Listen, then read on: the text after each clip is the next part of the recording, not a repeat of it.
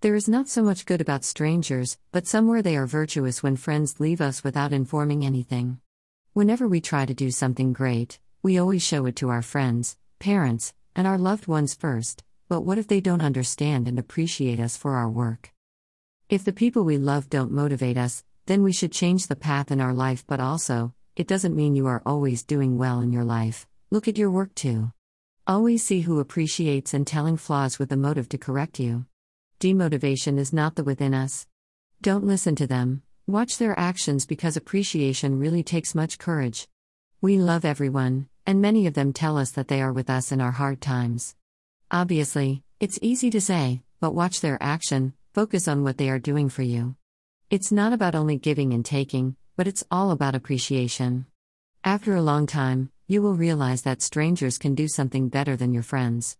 Sometimes we have to choose a different path to find our real destination because if we lose ourselves on the wrong path, then it's only strangers who will help us unconditionally.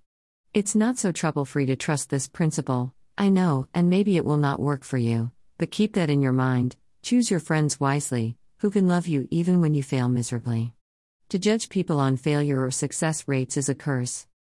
Trust yourself, find your wise friends, and love strangers because someday they can bring out the best from your failure, too.